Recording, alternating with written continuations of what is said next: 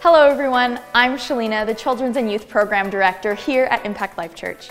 Welcome or welcome back to Impact Life Church's online experience. After the message, it would be great if you could take a moment to like this video or subscribe. But most importantly, we hope that what you hear impacts you so that you can go and impact generations for Jesus. Everyone, we're so glad you're here. How many glad you came to church this morning? Man, oh, it's awesome to be alive. It's awesome to be with you this morning. Thank you for coming. And those that are, this is your first time here, or maybe you've been here a few times, we just want to let you know you belong here. And we're so thrilled and honored to, to meet you. And man, I hope that you find some friendly faces around here because this is a friendly bunch. it's kind of important. This is who we are. I mean, Jesus said you'll know each other by your love. And so, man, our arms of love and acceptance, we just welcome you in here. We're so glad that you came. Welcome to the family. So if you got your Bibles with you, I want you to turn with me. Go to 2 Corinthians chapter 5. I'm going to just get rid of that. That doesn't need to be in my mouth while I talk. But in 2 Corinthians chapter 5, just like what my wife said, we are just finishing up our series that we've been working on for the past, well, I guess, three months. And uh, how many of you learned some things over talking about grace and faith? Has it been helpful? Has it been, man, I know I've been encouraged, I've been strengthened, man, and I'm ready to continue on in this. But I know the Lord's got a few things that we're going to continue on starting in the next week. But in 2 Corinthians 5 7, and again, we've been talking about grace and faith, getting rooted and established in this message, in this understanding. Because, I mean, you know, it's one thing just to know all about the grace of God. That's awesome. And we know grace to be, you know, it's God's goodness, His love that He's poured out towards you free of charge. Right? I mean, it cost Him His Son. He paid all the price for you. It's His grace, it's His kindness. But just because He's provided all these things doesn't automatically mean you're going to walk in it. What does it require to walk in what He's already provided? Faith. And so faith then is simply a response to what grace has already done. So again, we've spent countless time and hours on this. So I want to encourage you, if you want to get some of these messages, you can go to the website. We have a podcast. You can download the podcast on your little phone there. It's, it's great to, while you're driving, while you're in the gym, while you're pumping iron, or while you're showering, well, you know, whatever you're doing, you can put it in your ears and just hear it because let me tell you, if we understand grace and faith and how it works, your relationship with God will flow to a whole nother level. Amen. I believe that. It's, this is how heaven operates. It operates. Everything God does is by His grace, and we receive it through faith. And so we're going to finish up with this, what we've been talking about. So in 2 Corinthians 5 7, it says this For we walk, how? By faith. Everybody say, by faith. And not by sight.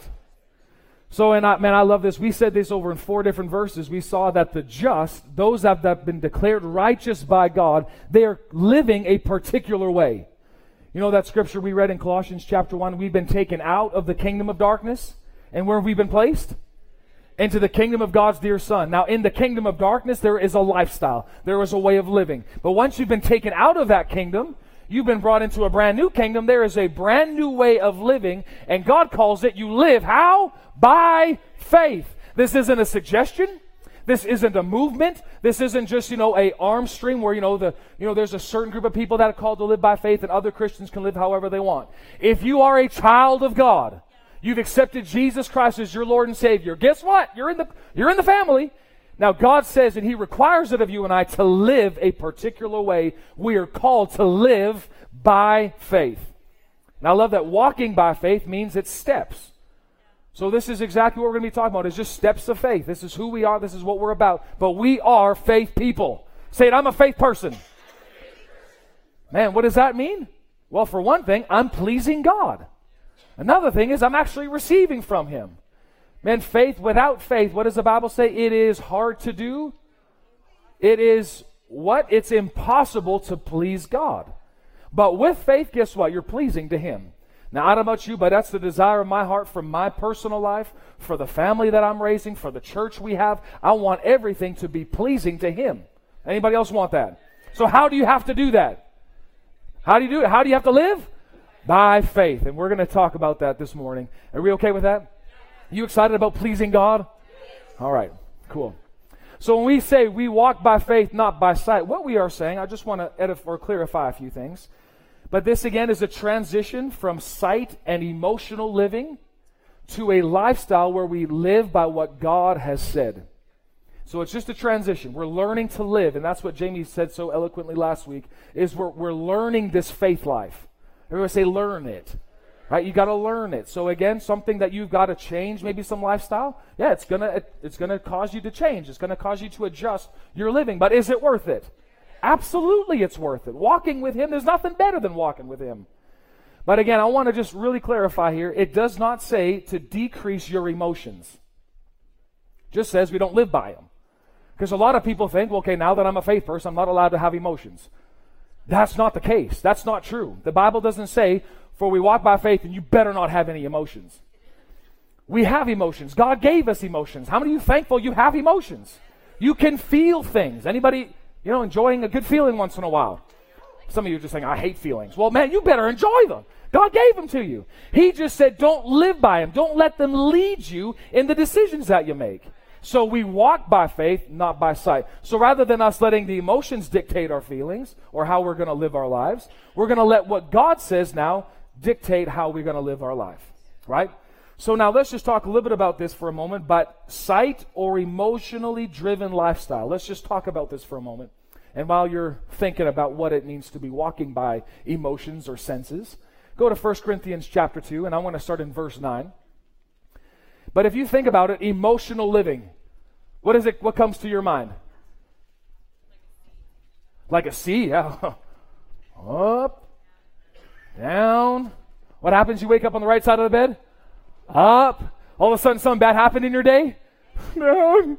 But then your wife gave you a good kiss when you got home. I'll peek up a little bit. And then your kid starts crying because you, think you gave him the wrong color of plate. Down. It is just an emotional roller coaster. You're ah, uh, yeah, yeah. And before you know it, you what? Who am I? What is wrong with me? You're an emotional head case because your emotions are dictating how you live. You're allowing external circumstances to dictate to you how I'm going to live.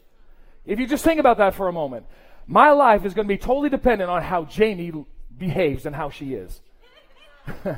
she makes tacos for dinner. Oh, God. Trust me, the opportunity is there. Why do you have to make that every day? And then she corrects me. We made it about six months ago. I don't care. It felt like yesterday. Now, I could come home after a long, hard day of work, man. I'm just putting it all in there. You come home, tacos. It's there. Anybody ever experienced that before? no. Oh no. So tacos perk you people up. Okay, now now we know. Now we know. All right. Well, we got an announcement for you after. But you can, if you just think about it, all these external things can dictate how I'm going to live my life. I'm angry because so and so did this to me. Hmm. And I can get, I could totally lose it. I'm just, you know, frustrated. And listen, this is a big one, especially in the political realm with the election coming up. People are just angry.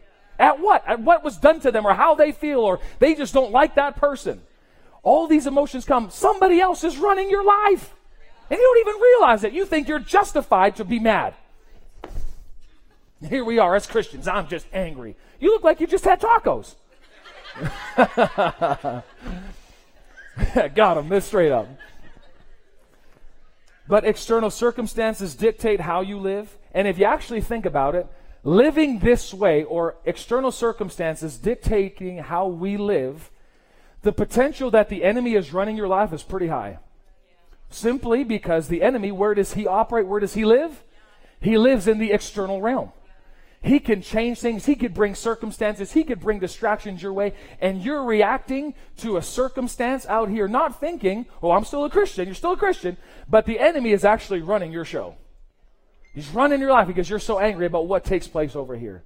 So I want to just show you this. So why we do not live and operate by our emotions or by sight. And I want to show you this in 1 Corinthians chapter 2. And look at verse 9 here for a sec.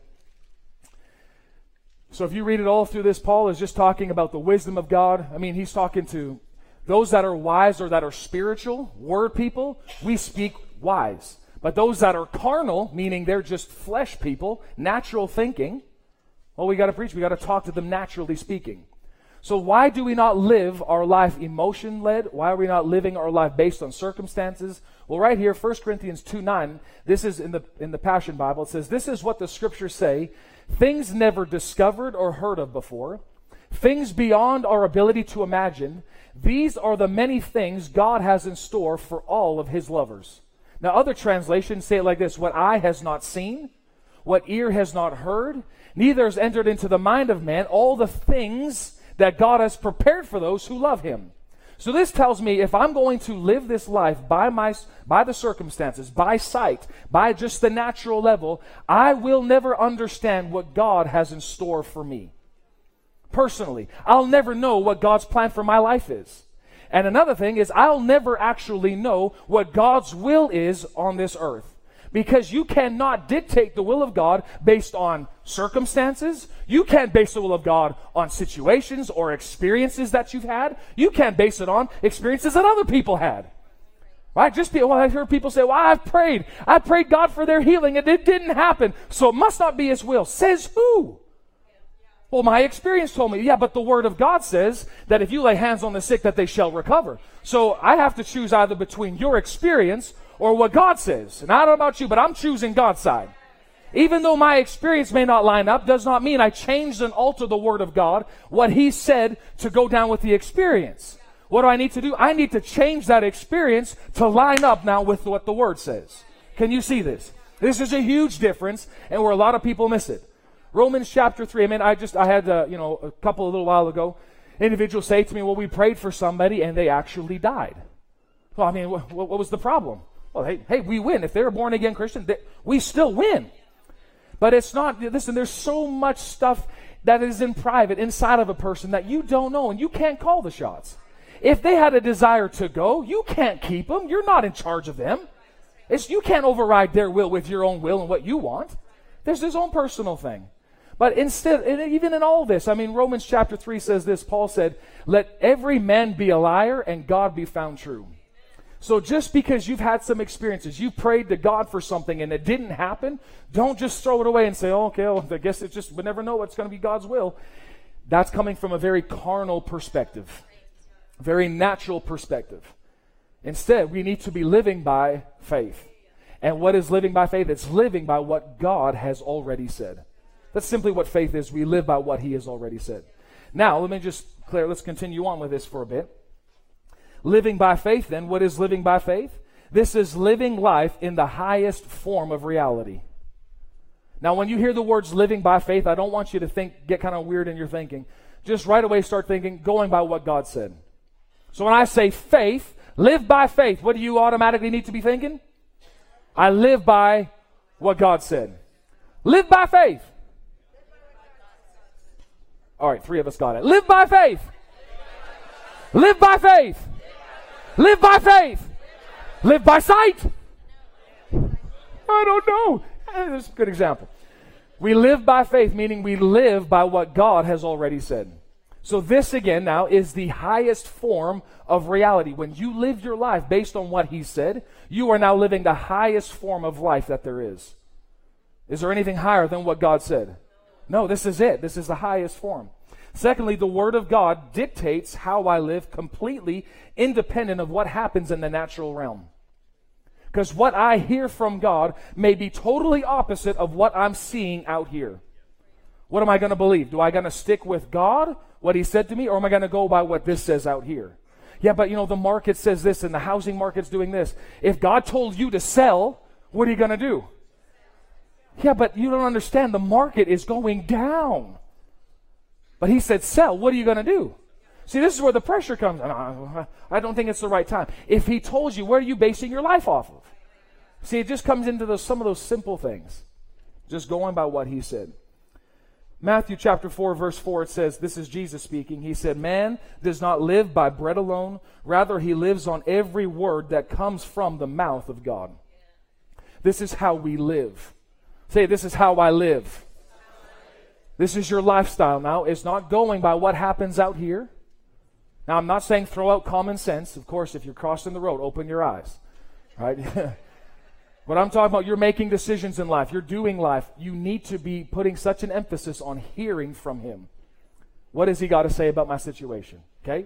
Now going again, 1 Corinthians chapter 2, verse 10. Now look at this. Now, why do I need to live by what God says? I'll show you a couple of these verses. So remember the verse before? Eye has not seen, ear has not heard, neither has entered the heart of man all the things that God has prepared for those who love him. Now look at verse 10. But God, everybody say, but God. Now unveils these profound realities to us. How? By his Spirit. So all the things that God has prepared for you, He's now revealed it to you, not through the natural circumstances. So just because they offer you a job that's going to give you 100 grand more a year, it's not a leading. It could cause you the biggest problems in your entire life. But we're going, oh, this is what this looks good over here. This happens to be over here. That is not dictating just because you get a raise, that's God's in this. Nothing to do with it. You can't be moved by those things. What do I have to be moved by? Now, God reveals these things, these profound realities to us. How? By His Spirit. Check on the inside of you, right? Yes, He has revealed to us His inmost heart and deepest mysteries through the Holy Spirit who constantly explores all things. Continue, verse 11 goes on to say, um, After all, who can really see into a person's heart and know his hidden impulses except for that person's spirit, so it is with God. His thoughts and secrets are only fully understood by his spirit, the spirit of God. And verse 13 says, For we, say me, for me, I did not receive the spirit of this world system, but the spirit of God, so that I might come to understand and experience all that grace has lavished upon us. Guess what spirit's on the inside of you? Jesus' Spirit is on the inside of you. Now you can know every thought that He has, you can know it. Boo, yeah. Verse 13, we'll continue reading this, and I want to just show you this because this separates. Paul really talks the difference between a spiritual person, and to be a spiritual person is you're a person of the Word, versus someone who is carnal or natural. Right? Again, he's just showing these two different lifestyles. And it says, We articulate these realities with words imparted to us by the Spirit and not with words taught by human wisdom. We join together spirit revealed truths with spirit revealed words. Click. Someone living, sorry, there's a clock that's blocking my view on there. Someone living on an entirely human level. Now, again, what is someone living on entirely human level? What is that? Someone who is operating how? By faith or by sight? By sight. They're operating it by sight. Now, what happened? What does it say?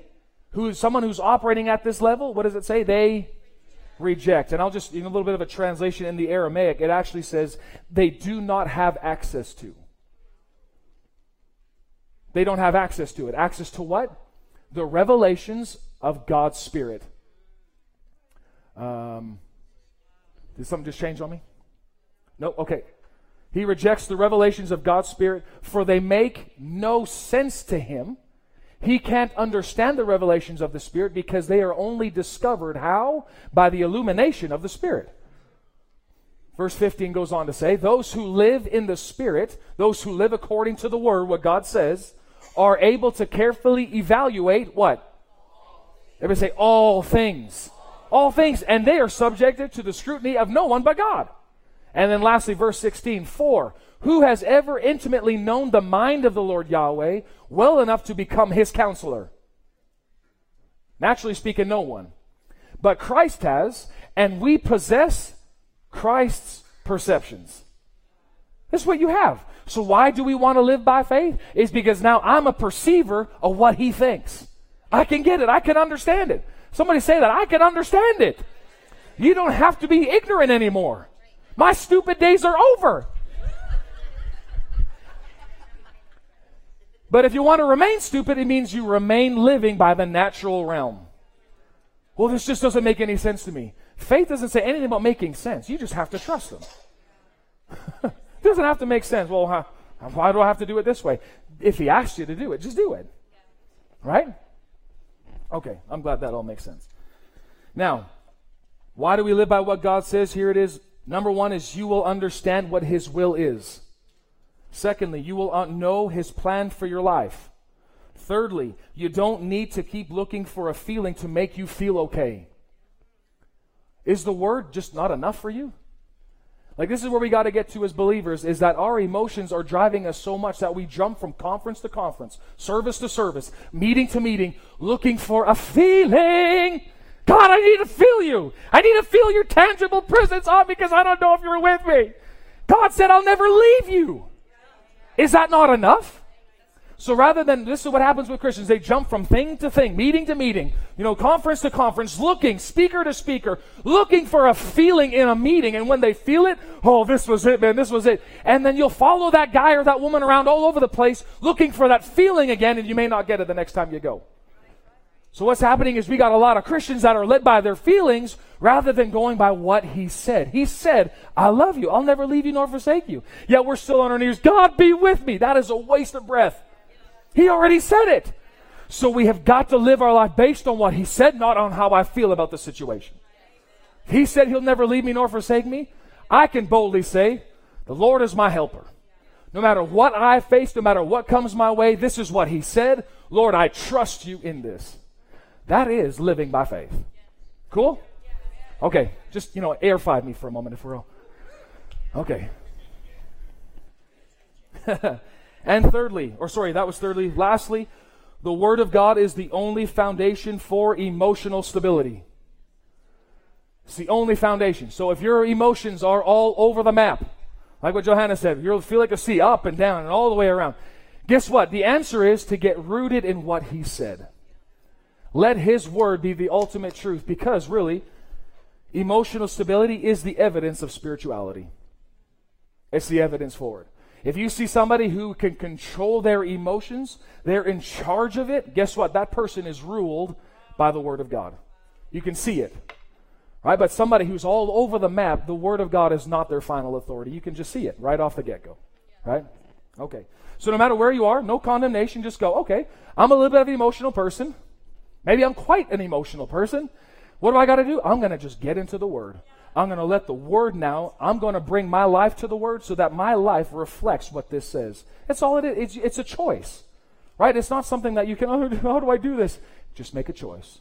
The Word is going to be my final authority for how I live my life. And go by that. Every time the Word says something, okay, I'm going to put my life to that, right? So again, now it's vital that you and I, we develop a craving for the Word of God. As Christians, we got to come back to the very foundational truth of man, this is the word, this is what God has said. I'm going to stick with what He has said. Got to get back to the basics, right? Okay. Psalm 119, verse 14, the psalmist said, I have rejoiced in your law as much as in riches.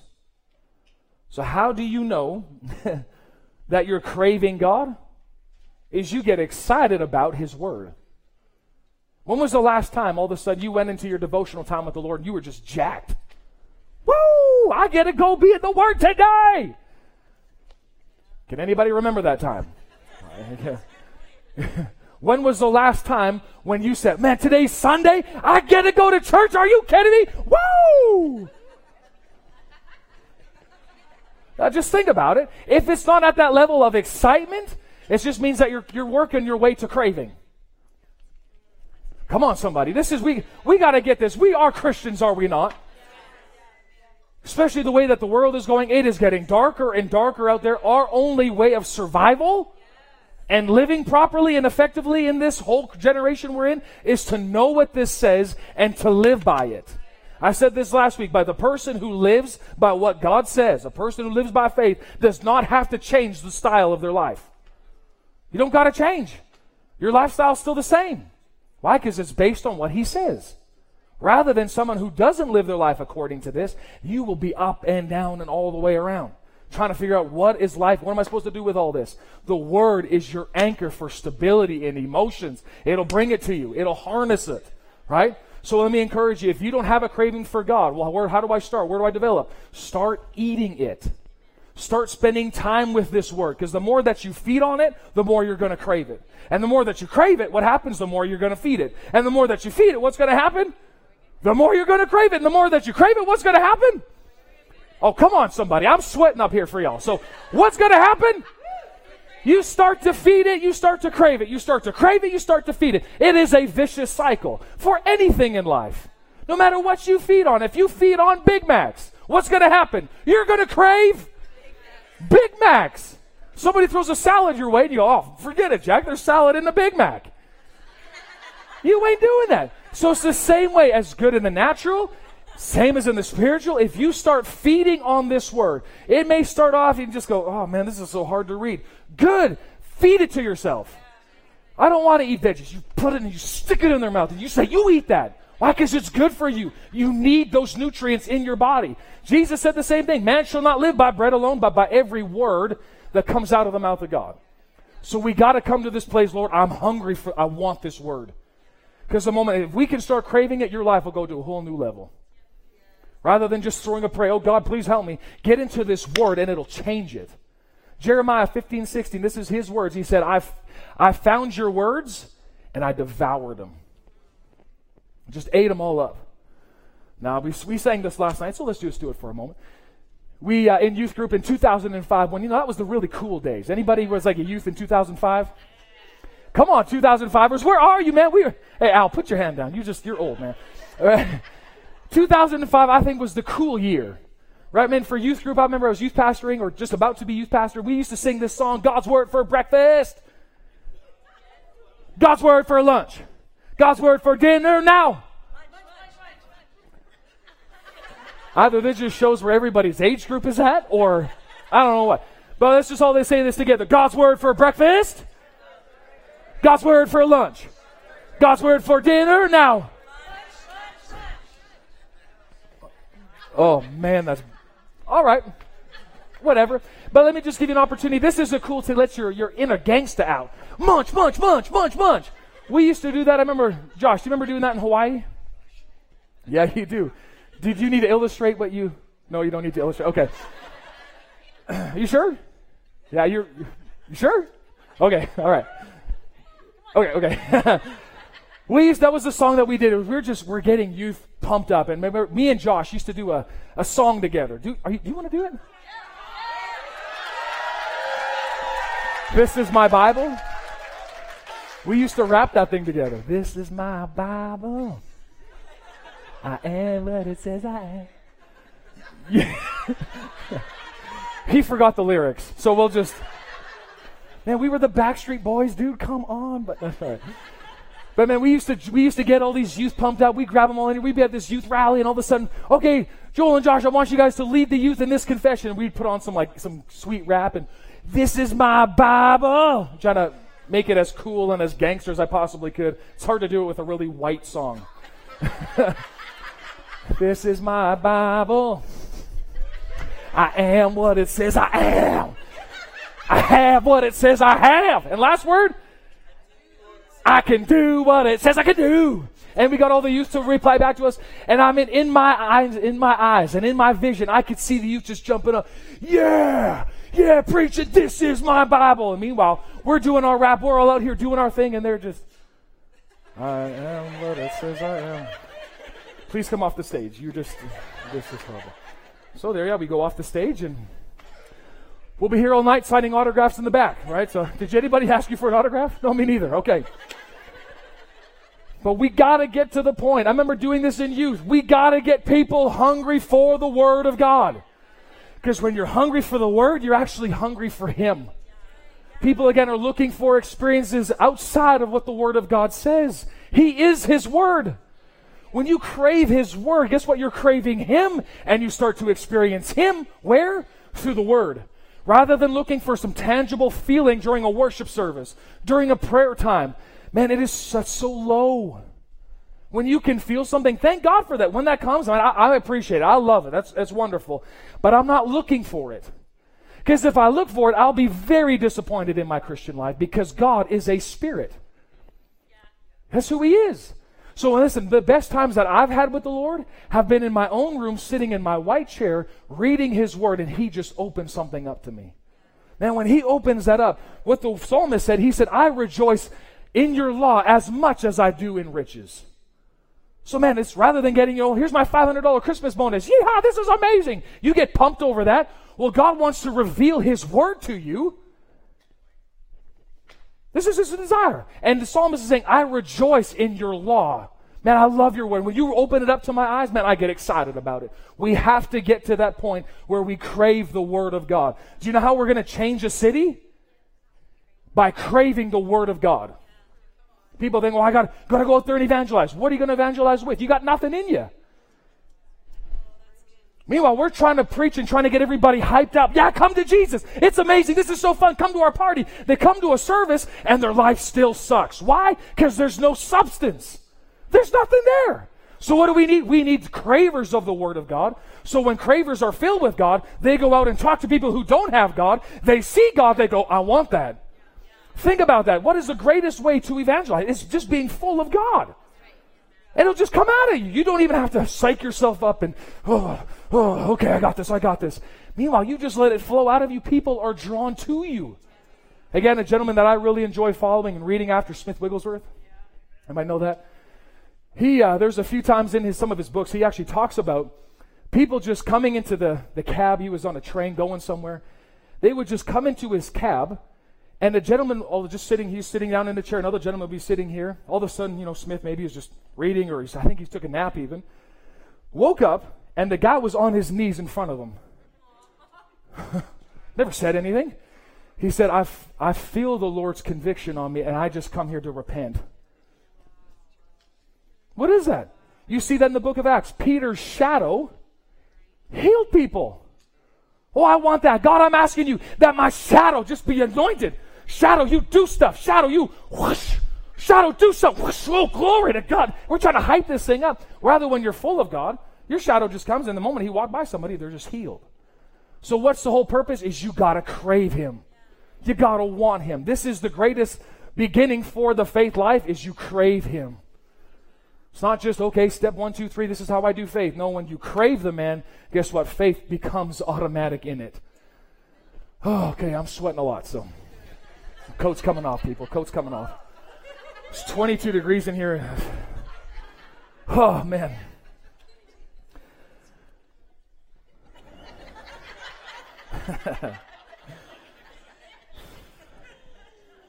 All right. So living by faith. John chapter 2 and verse 5. Let's turn there for a moment. Whew. Well, I hope so because I'm sweating, man. So. Now, I just believe that this church, we are specifically assigned here and called here to be God cravers. This is who we are. This is what it's all about. And the result of craving God is we'll have a greater impact on generations because of our craving. The greatest gift that my parents, that my grandparents could ever give me is their love for the Lord. The greatest thing that you can do as parents, if you got grandchildren, you got kids, you got great grandkids, however it looks, the greatest thing that you can do for them is reveal and show them how much you love Jesus. It's the greatest turn on to me. It's for me personally, I, I love it. My Oma is a fantastic example of that now. I watch her and I'm just the spirit of faith is all over that woman. I could just watch her and I want to be like her when I get older. It's the greatest thing. You can actually see that in Timothy.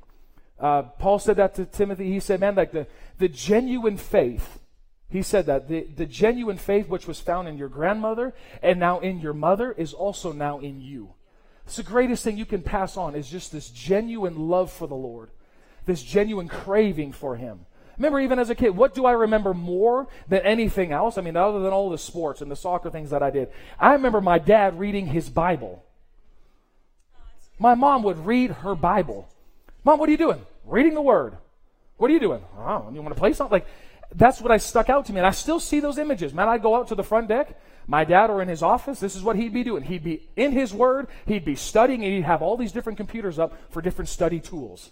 This is what he did. And for me, that left the greatest impact on me. This is my dad. You giving your life to this? That's amazing. So, parents, let me encourage you let your kids catch you reading your Bible.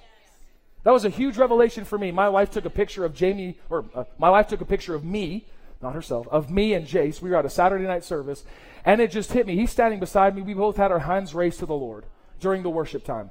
And that just impacted me. And it says in Ephesians 5 1, be imitators of God like dear children who imitate their parents. And I just thought, you know what? I'm going to let my kids catch me praising God. I'm going to let my kids catch me reading the Word.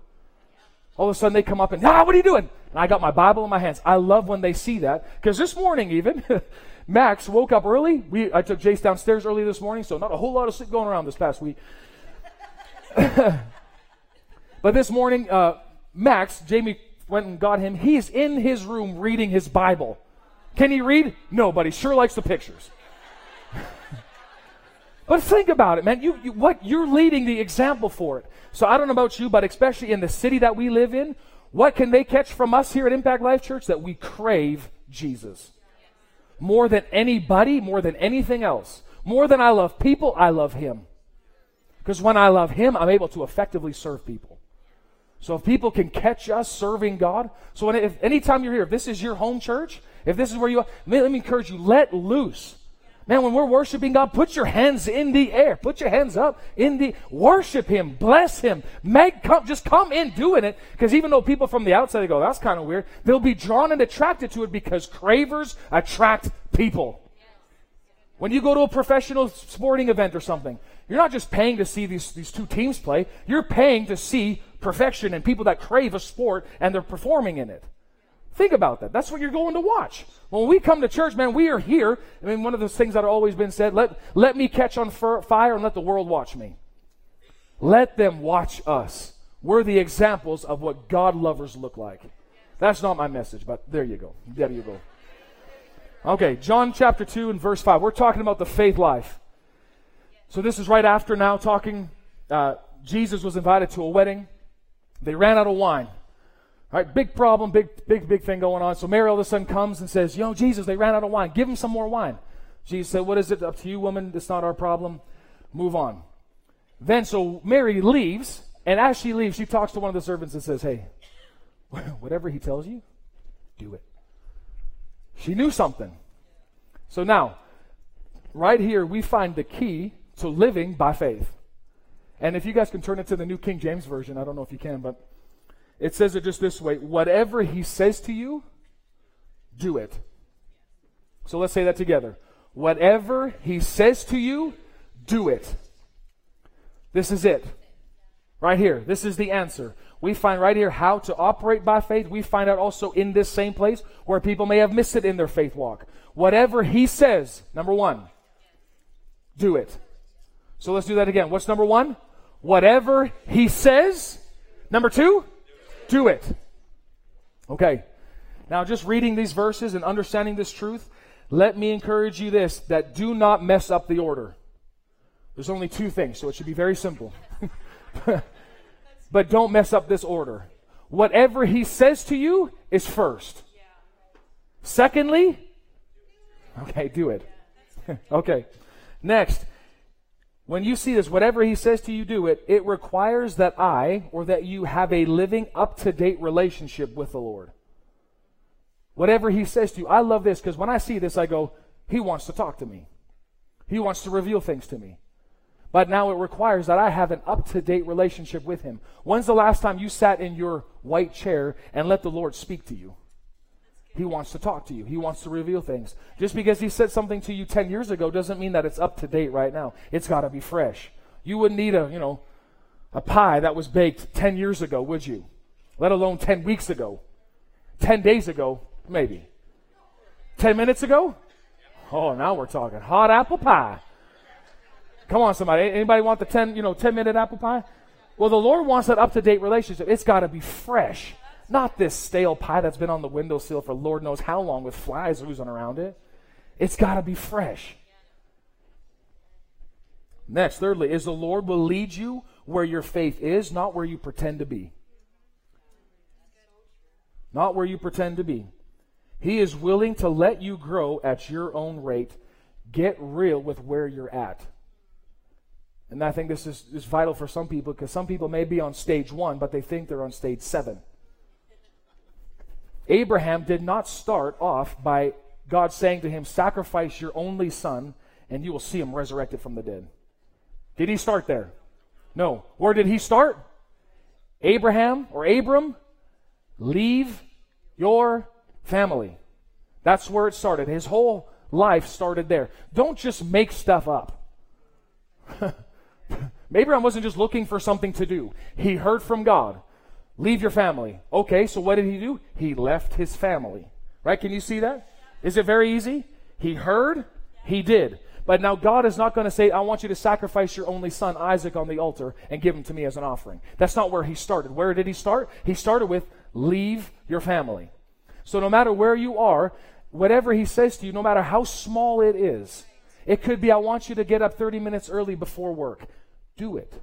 But that obedience to that little thing will cause you to become a faith giant as you grow up into this. Nobody starts off by raising people from the dead. We're all called to it, but how come not everybody's doing it? We got to get there. So where do we got to start? We got to start in the little things. Pick up your Bible and read it. Yes, sir. So what am I going to do? I'm going to pick up my Bible and read it. Those little acts of obedience go a far way. Okay. and then lastly, a quick reality just on this truth is that we don't receive according to God's perfect will. We receive according to our faith. God's got this great will, He's got this great plan for you, but you don't receive based on God's perfect will. You receive according to your faith. Does that make sense? Are we okay? How do I know that? Well, Matthew chapter 9, verse 29, Jesus said, According to your faith, let it be unto you. Didn't say according to my will, according to my desire for you. He said, according to what you believe and what you've heard, be it unto you. So again, we do not receive according to what God's perfect will is for our life. We receive according to our measure of faith. So, how do we grow that measure? Hear, do. Hear, do. According to what you're hearing, that's as deep as you can go. Yeah? Okay. Now let's let's dive into this a little bit more. Now, these are a few areas where people have missed it. So if these are the steps, whatever he says, do it. So in the step area number one, if where people may have missed it, has been this in presumption you are acting without a word. Anybody ever done that before? Yeah, I've done that before. Man, you just go out, okay, I'm gonna, I'm gonna give this a shot. I'm gonna give this a try. And did it work? No, it did not work. But this is where people miss it and they think these faith people are a bunch of weirdos. well, can I encourage you, you, kind of are if you haven't heard anything. You're just going out trying these things and I'm going to do this. And people do the craziest things trying now to get something. That's not what he said. He said, whatever he tells you, do it. If he tells you to sit, sit. Don't go for a run. If he tells you to go to bed, oh Lord, I want to study, you're in disobedience. Go to bed. I've had that talk to me. The Lord had to get, you know, get on my case a little bit for this. I kind of felt I had this natural inclination. Okay, I got to prep. I got to study. I got to get into that word. I'm going to go, go, go, go. The Lord told me, go to bed. I did not listen. So I stayed up a little bit later than I should have. Eventually, my sleep was horrible. My kids got up extremely early. That next day was a disaster.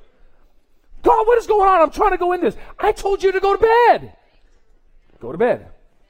God can do more with your little act of obedience than you can on your own studying His Word. Okay. Maybe I'm just telling on myself this morning, but I'm just, here it is. Presumption is simply acting without a word. You're acting on something that you have, listen, have not heard. You're acting. Then he goes on, either you saw someone do it, or you assumed an answer, or this is what you did the last time. This is what happened the last time I ran into the situation, so I'm going to do it again because it worked. Man, I put on this worship song and it just worked. I went for a lap around my house over and over for an hour and it worked last time, so I'm going to try it again that becomes a religious tradition. And that is not what he's telling you fresh to date. Are we, am I okay? Am I, am I just preaching about my, okay, okay. And we saw this in uh, Hebrews 11 verse 29. We read this last week. But it says, It was by faith that the people of Israel went right through the Red Sea as though they were on dry ground. But when the Egyptians tried to follow, notice this, they tried to follow. What was God saying to Moses? He told Moses, Stretch forth your hand and go across. So what was that? He heard. So what came? Faith came. Then he acted on it. Pharaoh, they saw the Egyptians tried to do the same thing. And what would God be saying to Pharaoh and all these armies? Turn around. Go away. Leave them alone. That would have been the answer that Pharaoh would have heard. And he would have been a living. But at this point, the Egyptians tried to do the same thing, and notice 20,000 charioteers all drowned because they tried to do the same thing. Now, what does that mean? Because you saw somebody do it does not mean that's what you're supposed to do. Somebody gave a car away does not mean that you go, I'm going to do the same thing so that I can reap a good harvest too. You have to hear on your own. God gave you your own ears to hear. Isn't that wonderful? That he wants to talk to you. And she's so glad that my life isn't based on Eric. Eric all of a sudden gives away his cool brand new rollerblades. And I go, oh man, I'm going to do the exact same thing because I want the newest kind of rollerblades. Eric goes in, he does it, and the Lord gives him a brand new pair of rollerblades. I do it, and I end up walking everywhere. what is this? Do you like him more than you like me? No, I wasn't asking you to do that. So you have got to hear for yourself. And isn't that wonderful news, though, that he wants to talk to you? This should get you happy. Okay. So again, we have got to place a high importance on hearing in our life because this is step one. Whatever he tells you, step one. Because how does faith come? Faith comes what? By hearing, and hearing by the word of God. Faith comes not by praying for it. You don't go, oh God, give me faith. I just need faith. That is not how it comes. Faith comes how? By hearing, and hearing by the word of God. And then when you hear the word of God, let me encourage you, don't get tired of hearing even more. Don't ever think that you've heard John 3:16. Can I just say that again? Don't ever think that you've heard John 3:16. Because the moment you think you've heard it is the moment you stop listening, and the stop right at that point is the Lord's not able to get more to you. So always live in this constant state, Lord, I am open to hear from you no matter what. Everybody, turn your Bible to John 3:16. Yeah, come on, God, what are you going to say to me? Have that attitude. oh, just turn to your Bibles to 2 Corinthians 5 7. Oh, well, heard that before. The moment you do that is the moment this, he stops talking to that. He can't get it to you. So everybody turn your Bible, John 3.16. Giddy up, let's do this, let's go. It just puts an expectation on you hearing. Okay? I'm a little bit jacked. Proverbs chapter 4, verse 20. It says this Listen carefully, my dear child, to everything that I teach you, and pay attention to all that I have to say. Verse 21 Fill your thoughts with my words. Well, how long do I have to do that for? Until what? They penetrate deep into your spirit. Now, what does that look like? What does that sound like? When the word gets penetrated deep into your spirit, the word starts talking back to you. Anybody ever had a conversation with the word before? when your thoughts, when your mind gets so full of the word of God that it penetrates deep inside of you, the word starts talking back to you.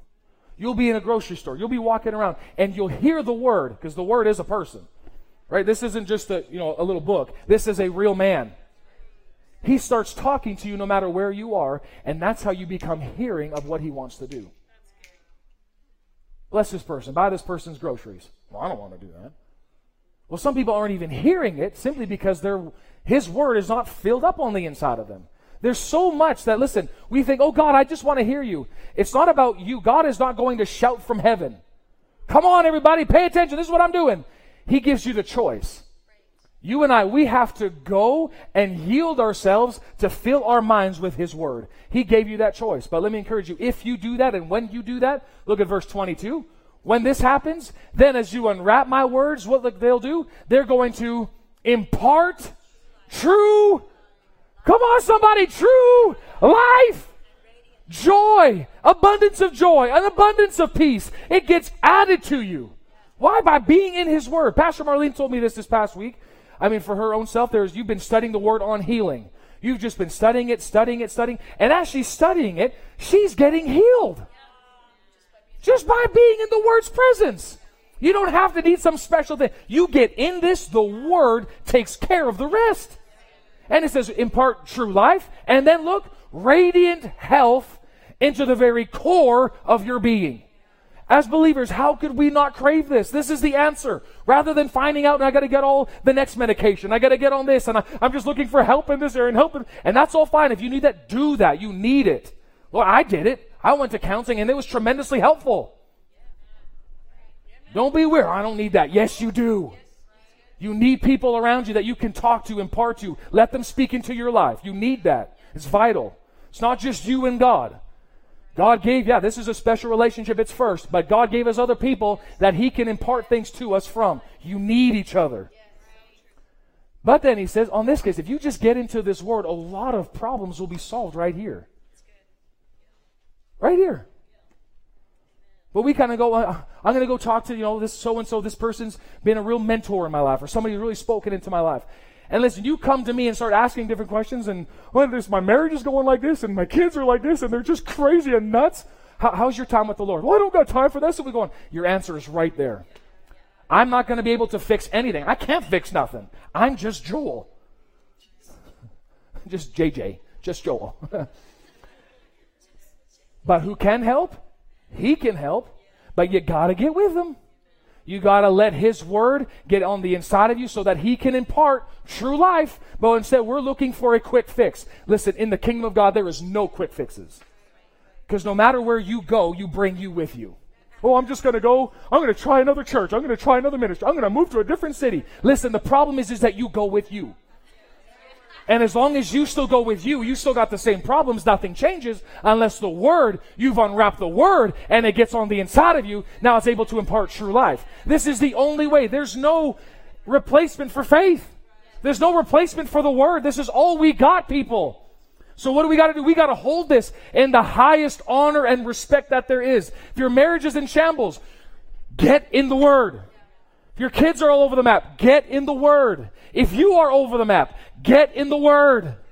Where do I start? Start in the New Testament. Because if you read the book of Leviticus, just you'll get. You're not quite ready for that yet.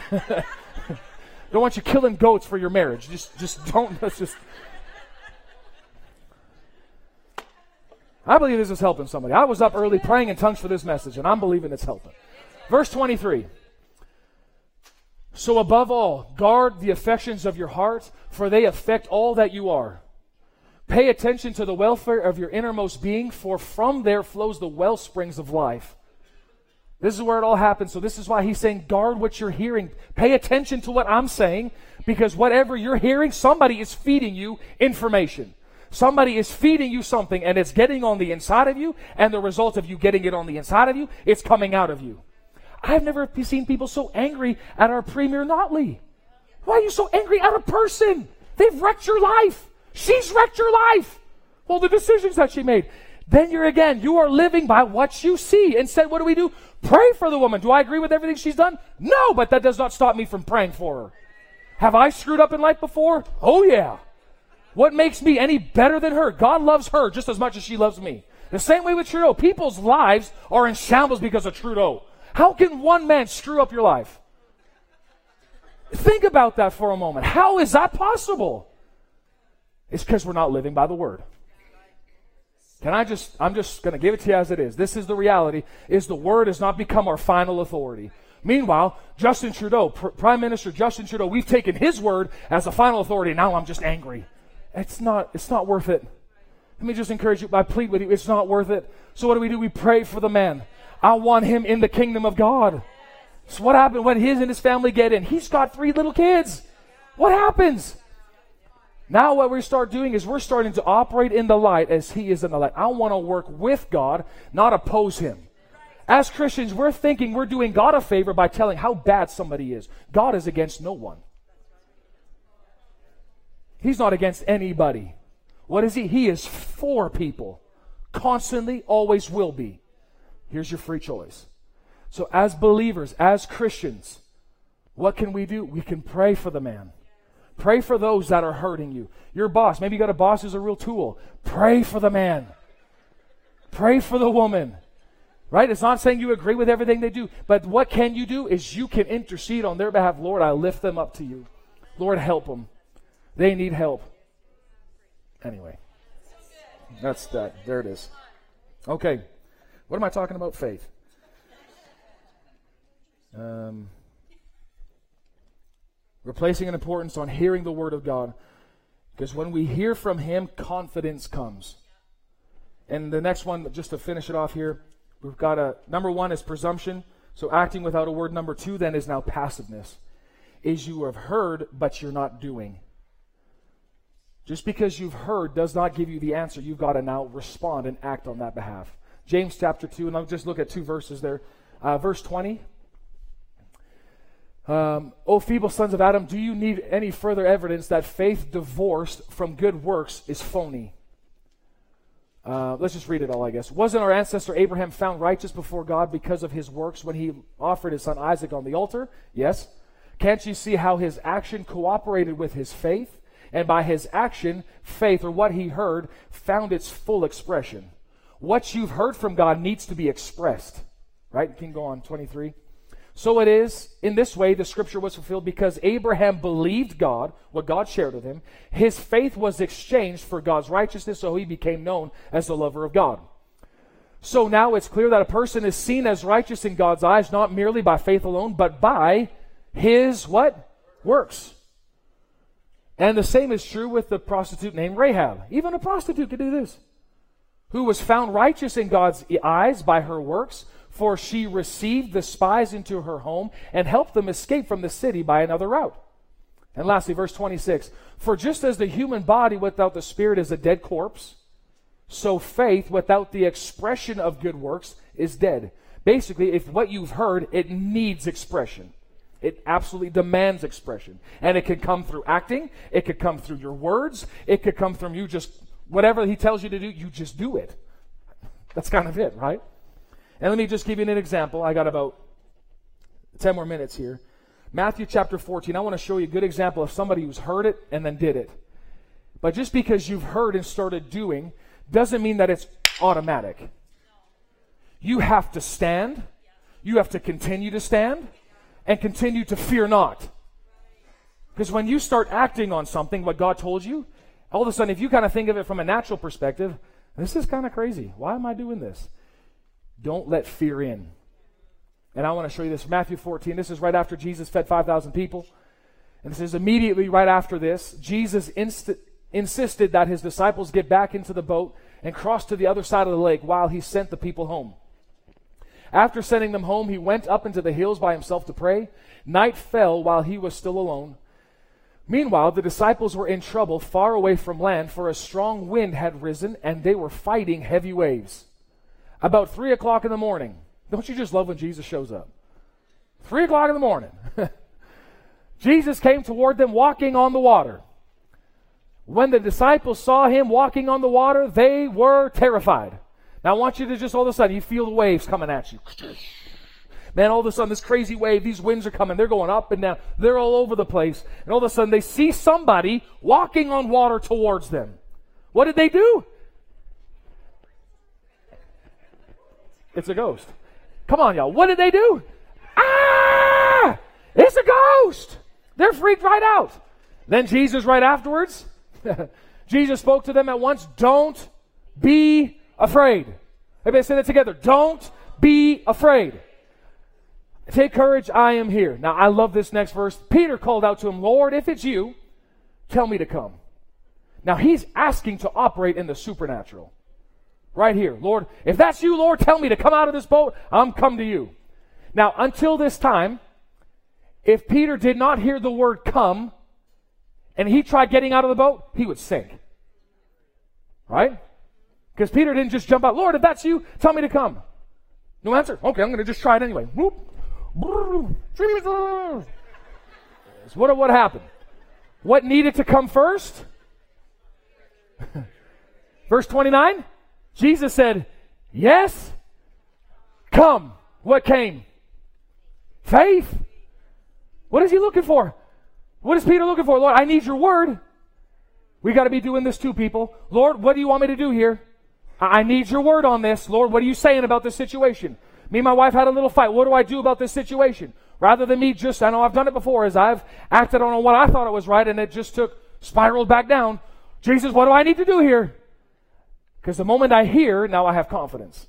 He heard the word come. Faith comes by hearing, and hearing by the word. So Peter went over the side of the boat and he walked on the water. Now, just because he heard the words come wasn't automatic, he had to put action to that word come. As soon as he heard the word come, he jumped out over the boat, and between Peter's foot and the water is the power of God called faith that was right there. Peter is walking on that word that Jesus told him to come. Isn't that amazing? And I mean, you maybe this is for you. You've heard God. He said something to you. You jumped out of the boat. You started walking on what God, you believe God was telling you to do. Now, everything's all good. Everything's all fine and dandy. You are moving forward in what God has asked you to do.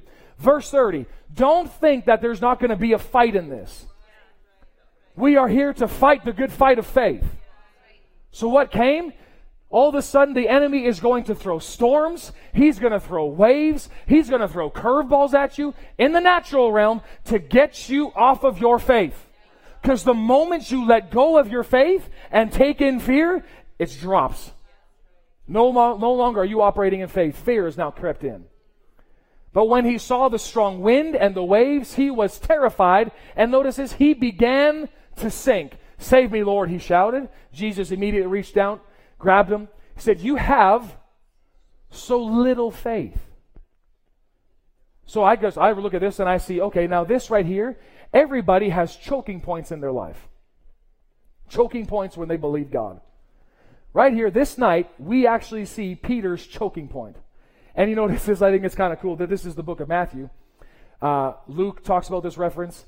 But, you know, it says that Peter actually helped Mark, who was potentially a cousin of Peter's. Mark left this scene out because Peter helped him write it. So he didn't want his story about me sinking into the book that he was helping write, just for a little fun for you to understand. but I'm glad Matthew put it in here because it's a great example for us.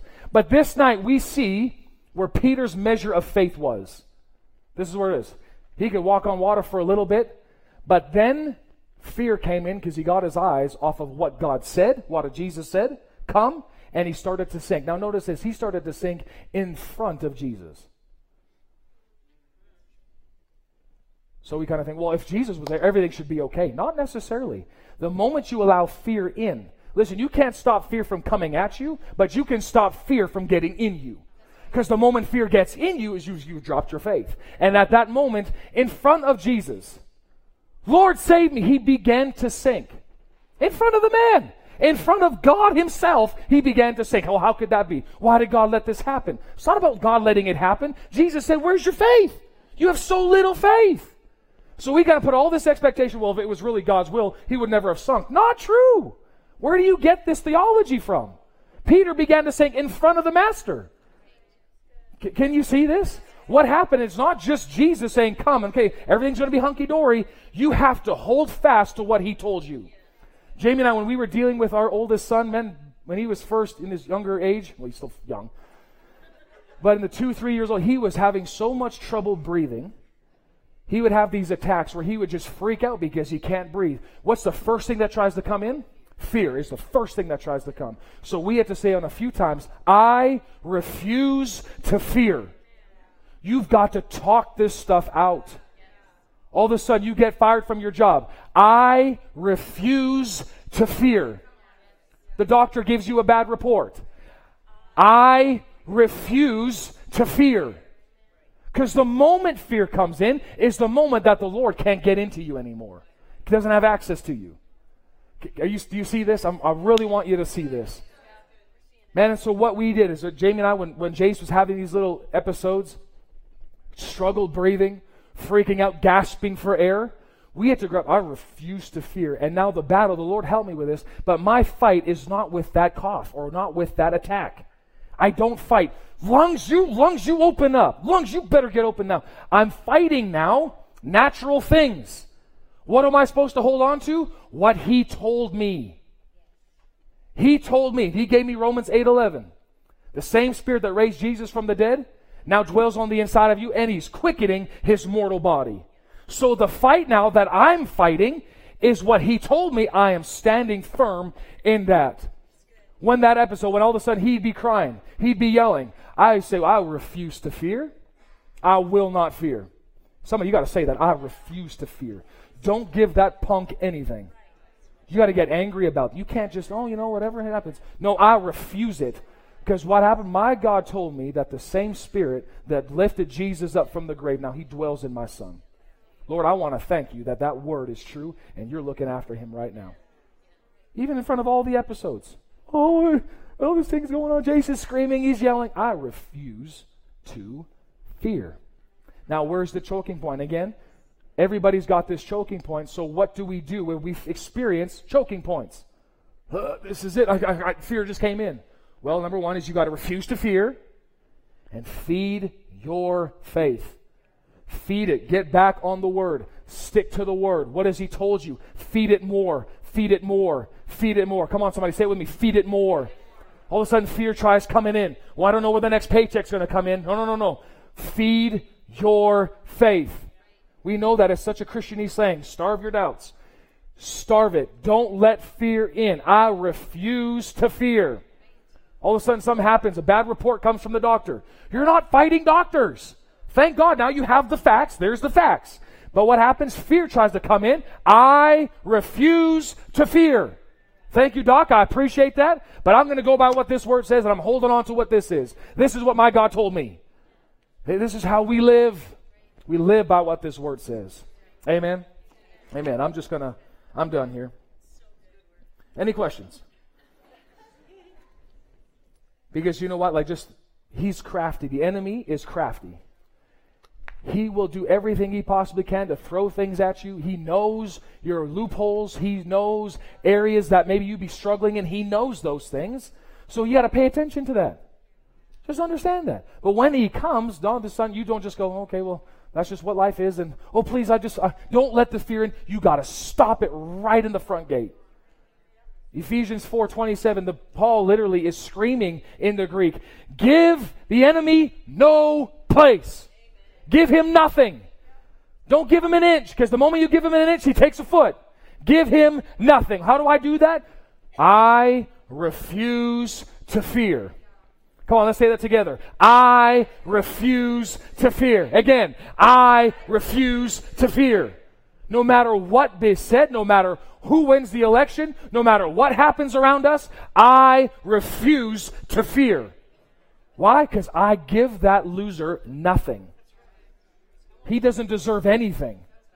All of a sudden, somebody may come my way, a bad report. I refuse to fear. This is how we fight. Hello again. Thanks for listening. If you live in the central Alberta region of Canada, we would love for you to stop by and hear one of our weekend messages. For any directions, service times, or more information on our children's programming, you can visit us at impactlife.ca. That's impactlife.ca.